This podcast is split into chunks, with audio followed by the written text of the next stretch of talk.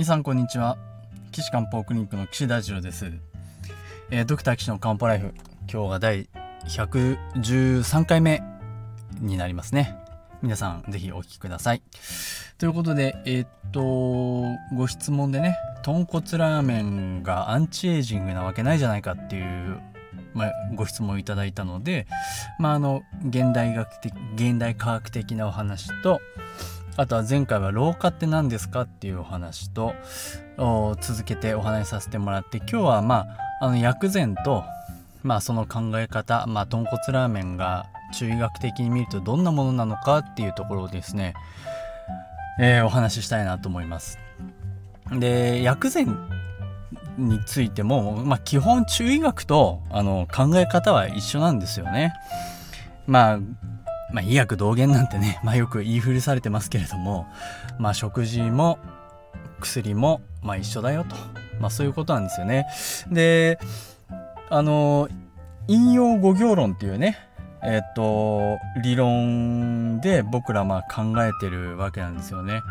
まあ、あの体の中があの特にその陰と陽っていう気と血みたいなそういう2つのエレメントで分ける考え方とあと5つですね。木火土金水。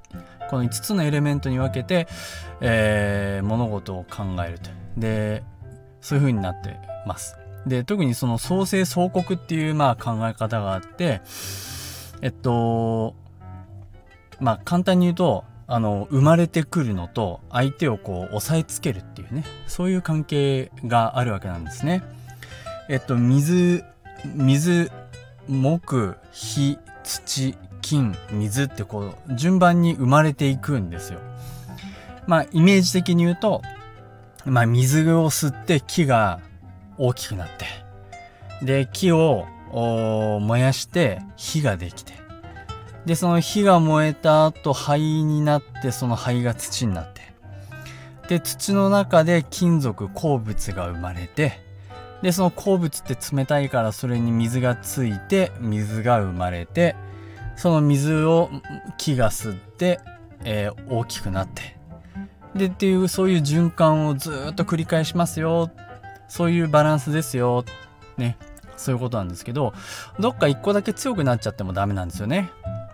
例えばあ水が強くなりすぎて川が氾濫してもいけないしえー、火が燃えすぎてあの木を森をねなくしちゃってもダメだし、えー、そういう行き過ぎたところを抑える働きがもうあのあって例えば木木ね木は土をこくあの濃すっていうかまあそのやりすぎを抑える。まあそのやりすぎを抑えることを濃すって言いますけど、えー、その濃くの関係なんですね。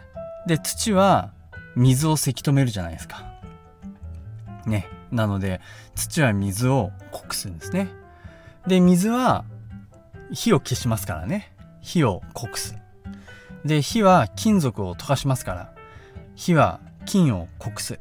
で、金属は斧がね、えー、木を切り倒すってことで、まあ、木を濃くすわけなんですよ。でそれぞれのあの5つのエレメントにいろんなものが分類されてるんですね。例えば五臓六腑で言うと木は肝火は心土は火金は肺水は腎ねで五臓六腑の腑の方でいくと、えー、木は胆の心臓は小腸土は胃、えー、肺は大腸水は膀胱ね。そんな風に当てはめられてるんですね。これあの季節も分配されてて、えー、木は春。火は夏。土はまあ土曜ですね、ま、毎月ある土曜、えー、金は秋、えー、水は冬。ね。色も配当されてますね、えー、木は青。火は赤。えー、土は木、えー、金は白。土はあまあ水は黒。こんな感じでいろいろ分配されてるんですよ。でこの中に食食べ物もね結構当てはめられてるんですよね。だからあの今まであの老化っていうのは腎虚ですよっていう話を前回させてもらいましたけどじゃあ腎虚だったらじゃあ腎を補う治療すればいいじゃんまあだから漢方薬で言えば腎を補腎薬を飲めば老化は抑えられるよねっていうことなんですよ。その通り。本当にもうそうなんです。なのでじゃあ食事もアンチエイジングフードご飯って言ったらそこの腎を補うところに分類されてるものを食べればいいじゃないですかっていうのがまああの薬膳のね一つの考え方です。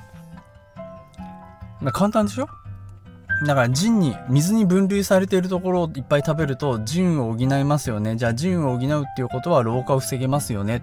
老化を防ぐっていうことは骨が弱くなったり、えー、耳が遠くなったり、えー、脳がちょっとスカスカになったり、えー、腰が曲がっちゃったり皮膚がシュワシュワになったりっていうのを抑えることができますよね。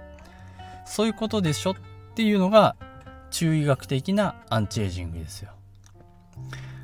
わかりましたかね。じゃあその水腎に配当されてるもの何かっていうとえっと5つの家畜っていうのがあってえー、っと家畜だ牛とか、えー、犬とか羊とか馬ってねあの分類されてるんですけど腎臓はですね水に分配されてるのはこれはね豚さんなんですよ豚さん。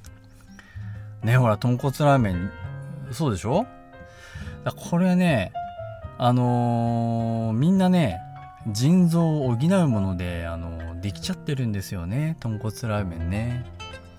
そうなんです。でしかもあのー、薬膳の考え方では体の調子が悪いところのを部位を動物を食べるといいですよっていうのがあるんですよだ心臓が悪い人は発肝が悪い人はレバー。まあ、英語に直しただけだな もう、いや、ほんとそうなんです。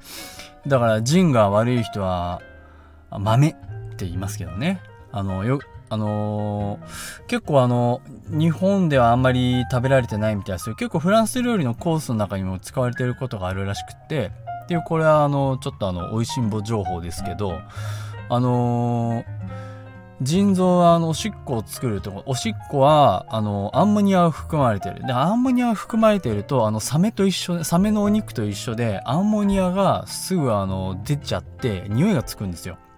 でそのでサメの時もそうですけど匂いを取るためにみんなあの牛乳でつけたりするわけですよね。匂いを取るために。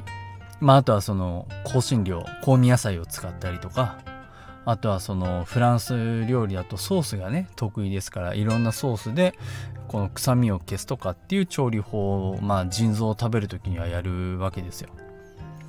ねそうやってあのうまい具合に食べれるわけなんですよね。でじゃああの、豚骨ラーメンの骨って何なのよっていうと髄じゃないですか。骨髄。ね。まあ、前回も言いましたけど、骨と腎臓っていうのはむちゃくちゃ関係があるわけですよ。髄界っていうぐらいなんでね、あの、髄、骨の髄っていうのは、腎と関係があるんで、その髄を抽出するために、長時間炊いて炊いて炊いて炊きまくって究極のスープを作るわけじゃないですか。豚骨ラーメンの場合。あの白く濁ったね。なので腎からジンの成分を取り出してると言っても過言ではないこのスープ。ね。アンチエイジングに効くに決まってるじゃないですか。だからスープねあの残しちゃダメです。僕もあのラーメン屋さん行って隣の人まああんまり最近はちょっとあのえっとソーシャルディスタンスでね。隣の人いない時が多いですけど。